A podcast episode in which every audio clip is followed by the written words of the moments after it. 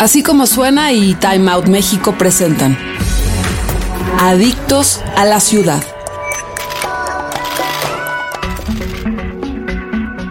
Año con año el consumo de té en el país se ha incrementado y los comensales de la Ciudad de México buscan más esta bebida y aprender de sus beneficios y protocolos. Para conocer más sobre su historia milenaria, propiedades y lugares para consumirlo, nos habla el Tea Master Fernando Gaitán, quien es profesional del té certificado en China, creador del Shakti, fundador de Moshka Tea y director de la Academia Mexicana de Té. Nos aclara primero el significado de la palabra té y de las confusiones en la terminología de uso común. Fernando Gaitán. Profesional certificado del té. Muchos restaurantes lo, tienen así, como tés e infusiones. Y una infusión es un proceso químico. O sea, el café es una infusión, el té es una infusión, el caldo de pollo es una infusión. Quiere decir que traslado sabor y aroma de cualquier materia prima. Entonces, eh, los restaurantes deberían de poner tés y tisanas. Las tisanas es todo lo que no forma parte de la planta de la Camellia sinensis que es la planta del té. Té es Camellia sinensis. Existen dos varietales con los cuales se hacen los seis diferentes tipos de té en diferentes lugares del mundo. China es el lugar de origen del té y ahí se hacen los seis diferentes tipos de té. El origen del té se remonta a milenios en Asia y su historia a lo largo de varias dinastías va aportando y expandiendo la cultura de esta bebida. Cuenta la leyenda que hace alrededor de 5.000 años un emperador de nombre de Shennong en China, que Shennong se traduce como el agricultor. Era un hombre que gustaba de sentir el efecto de las plantas en el cuerpo. Y así Shennong probaba cada planta y escribía cuáles eran los efectos sobre el cuerpo. Fue el creador de la agricultura en China. ¿no? Eh, inventó muchas eh, de las maquinarias que se utilizaban en esa época. Y eh, Shennong se dice que un día, caminando con su corte, había probado muchas plantas, algunas de ellas eran tóxicas para él, y se sintió cansado y sediento, Entonces decidió reposar bajo la sombra de un gran árbol, prendió fuego y puso a calentar agua. Y de pronto sopló el viento y de ahí del árbol donde estaban sentados en esa sombra cayeron unas hojas dentro del recipiente donde estaba calentando el agua y curioso decidió probar su infusión. No solo quedó maravillado por el gran sabor que tenía, sino que también se sintió aliviado de todos los males que lo aquejaban. Y con esto comenzó la primera forma de consumir el té, la forma del té hervido. ¿No? En un principio el té era una planta medicinal, hoy sigue siendo, tiene muchas propiedades y muchos beneficios para la salud, pero en esa época se tomaban las hojas tiernas de los árboles y se mezclaban con ajo, cebolla, sal, jengibre y algunas otras especias y se bebía para prevenir enfermedades. Como un caldo, de hecho, cha que es eh, el carácter chino de té, significa vegetal amargo. Y lo que ellos dicen ahora es que están tomando una sopa. No, no, es, no es un licor de té como nosotros lo decimos o como una bebida, sino una sopa, porque tiene muchos, muchas propiedades que son beneficiosas al juntarlo con un estilo de vida saludable. Para los orientales las propiedades del té son beneficiosas, sobre todo al unirlas a un estilo de vida saludable que se construye con una buena alimentación, la relajación y el ejercicio. Así, por 3.000 años en China fue consumido el té de forma medicinal, hasta llegar al año del 618, con el inicio de la dinastía Tang. La dinastía Tang deja a un lado la parte medicinal del té y, y empieza a utilizar las hojas para reducirlas a un polvo fino y agregarles agua caliente, batirlo y compartirlo. Por primera vez el té es un momento para compartir, un momento de unión de las personas. También para poderlo transportar era mucho más fácil comprimirlo y transportarlo por caballo en las diferentes redes de distribución que existían, sobre todo hacia el Tíbet. Recordemos que el Tíbet es el techo del mundo, ¿no? donde no crece nada. Entonces no pueden cosechar absolutamente nada. Entonces lo que hacen es consumir mucha carne, carne de yak, que es un tipo de búfalo peludo. Y esto eleva mucho sus niveles de colesterol y de triglicéridos. Entonces el consumo del té era muy importante para ellos para poder mantener sus niveles estables y además obtener una fuente de vitaminas. La carne le daba las proteínas y el té le, daba, le aportaba las vitaminas. Asimismo, eh, los tibetanos tienen un té que se llama té de mantequilla, que utilizan mantequilla de yak mezclado con té. La mantequilla le aporta las proteínas y el té las vitaminas. Entonces es como su comida. Y así vamos evolucionando, pasando a la dinastía Song, una dinastía de refinamiento, más o menos en el año 960. Una dinastía que se compara o se equipara al imperio romano, ¿no? En la grandeza de sus descubrimientos, tanto científicos como filosóficos. La brújula se descubre en esta época, la pólvora, se perfecciona la caligrafía, se empieza a utilizar mucho la porcelana y alrededor de la porcelana a construir ciudades. Los Song, la mayor aporte que hicieron al té fue el tema de la vajilla, teteras, cuencos, ¿no? Era todo lo que la, la dinastía Song estaba haciendo para atribuir al té grandes beneficios de la salud, bebiéndolo de una manera elegante. En este tiempo, el té era un privilegio del emperador y de la monarquía china. No cualquiera podía tener acceso a él. Los mejores tés iban hacia el emperador y cada de ahí iban bajando de, gama hasta llegar al pueblo. No, no cualquiera podía tener acceso. Empieza a haber competencias para ver quién podía hacer el mejor té, quién podía prepararlo. Y todo comenzaba con un corazón humilde. Y de ahí con la selección del agua, de ahí la selección de las hebras que iban a utilizar, que cómo iba a ser el polvo, de qué color iba a ser el polvo y así cada vez iba siendo más complejo.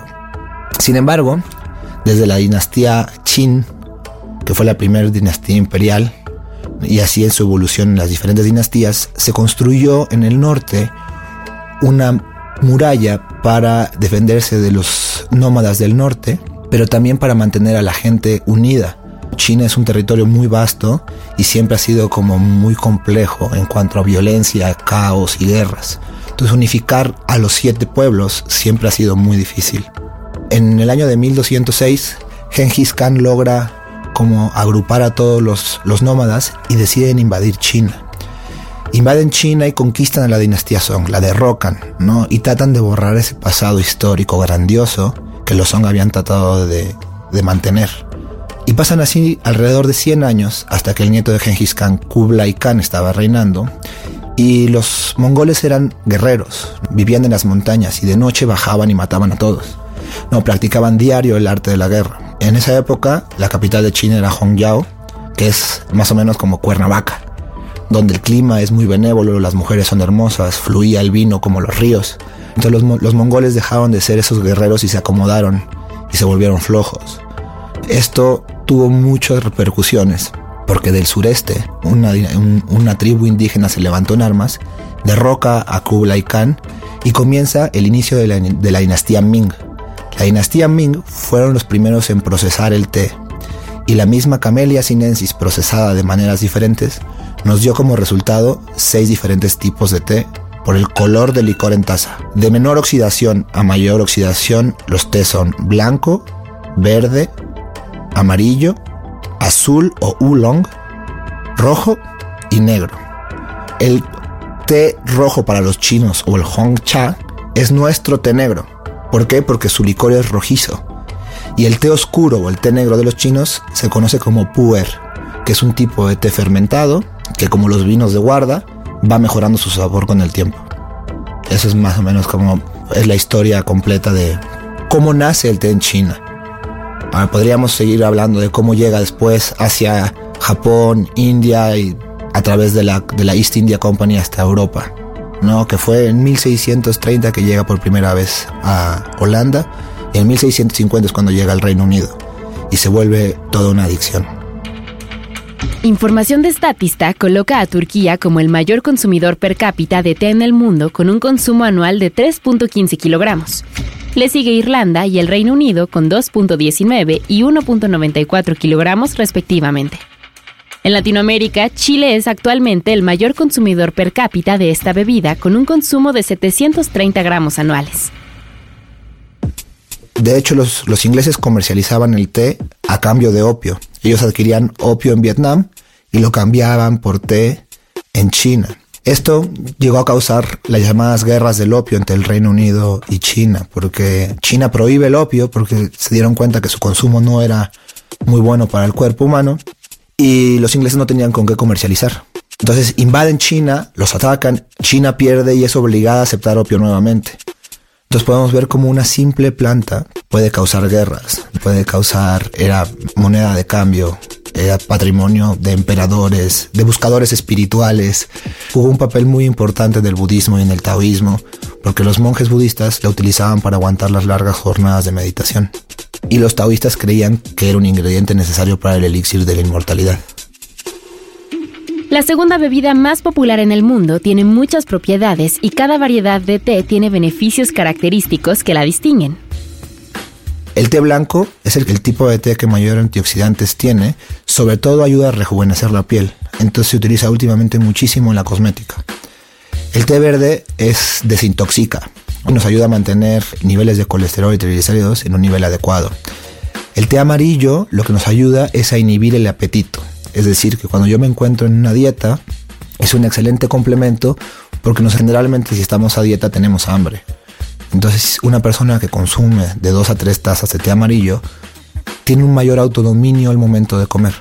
El té oolong o el té azul es el mayor digestivo de todos los tés. Sobre todo nos ayuda a procesar grasas animales y se recomienda siempre acompañar con almuerzos y comidas. El té negro es el que mayor contenido de cafeína tiene, por lo cual es energizante. Nos pone en un estado de alerta, más no de, no de nerviosismo. Y el puer tiene muchísimas propiedades, pero se le conoce como el quemagrasas. ¿Por qué? Porque tonifica el hígado y nos ayuda a procesar mejor las grasas. Los tés más vendidos en México son el verde y el negro, y sobre todo tisanas.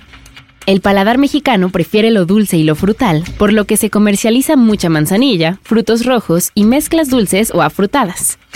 Tanto el té verde como el negro se puede encontrar en cualquier supermercado, mientras que los tés blancos, oolongs y puer se consiguen en casas de té. Aquí las recomendaciones de nuestro invitado en la Ciudad de México. Cada casa de té tiene su propio estilo y tiene su propia forma de hacer las cosas. Algunas que yo he visitado, por ejemplo, eh, si quieres variedad, desde muchas tisanas hasta tés puros y mezclados, Tomás, Casa Editora de Té, es una muy buena opción para ti tiene alrededor de 100 mezclas y tés puros.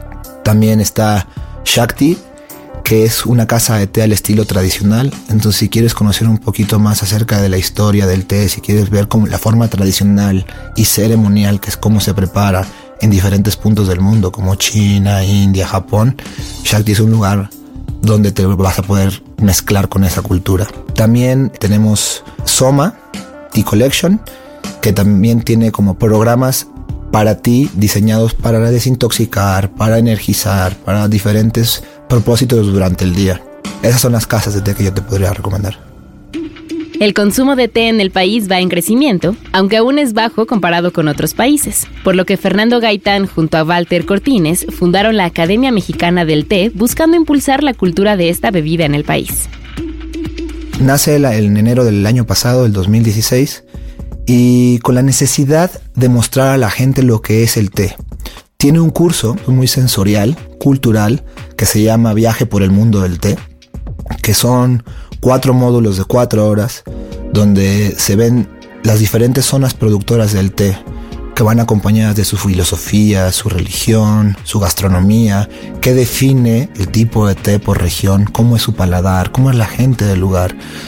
Vemos cine, comemos algunos platillos tradicionales y hacemos maridajes, maridajes por contraste, maridajes regionales, ¿no? Y vemos por qué, por ejemplo, China en cierta región, por ejemplo en Fuyao, hacen té blanco, ¿no? Porque están a nivel de, mar. Y en Yunnan se hace puer, un té que es muy terroso, un muy buen sustituto al café, por ejemplo. Porque comen comida muy picante, perdón, y su paladar es completamente diferente que la gente de Fuyao. La Academia Mexicana de Té nace de esta idea de impulsar el consumo de té, no importa dónde, no importa cómo. Hoy en día, eh, por cada 100 tazas de café, se toman 7 de té. Entonces nace de esta necesidad de que la gente conozca un poquito más acerca de la cultura milenaria y de los beneficios hacia la salud que tiene el consumir el té. Tenemos dos programas, la parte académica y tenemos un programa de wellness para las empresas.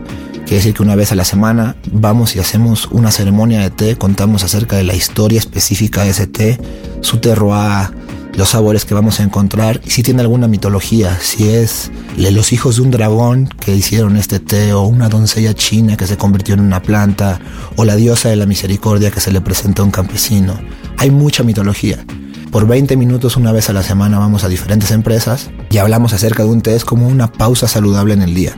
Y si les contamos un relato zen que va dirigido a lo que necesita la empresa, ya sea productividad, liderazgo, trabajo en equipo, manejo eficaz de tiempos, y vamos trabajando paulatinamente para que puedas tener una pausa saludable al día. Sí es para toda la gente, tenemos muchos baristas, sommeliers de vino, tenemos chefs, pero va dirigido a cualquier persona, cualquier persona que quiera conocer un poquito más acerca del té y de su historia.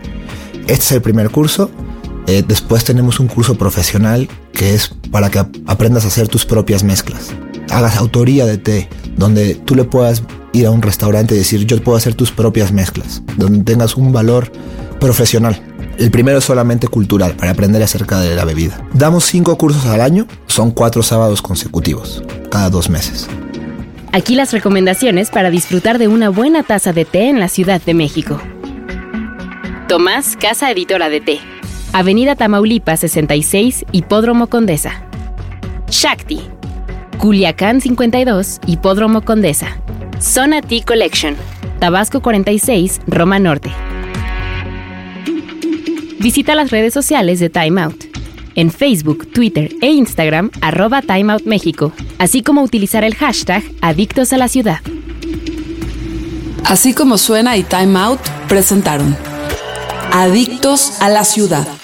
Escucha esta y otras adicciones en nuestra página así como suena.com o descarga nuestra aplicación en iTunes o Google Play.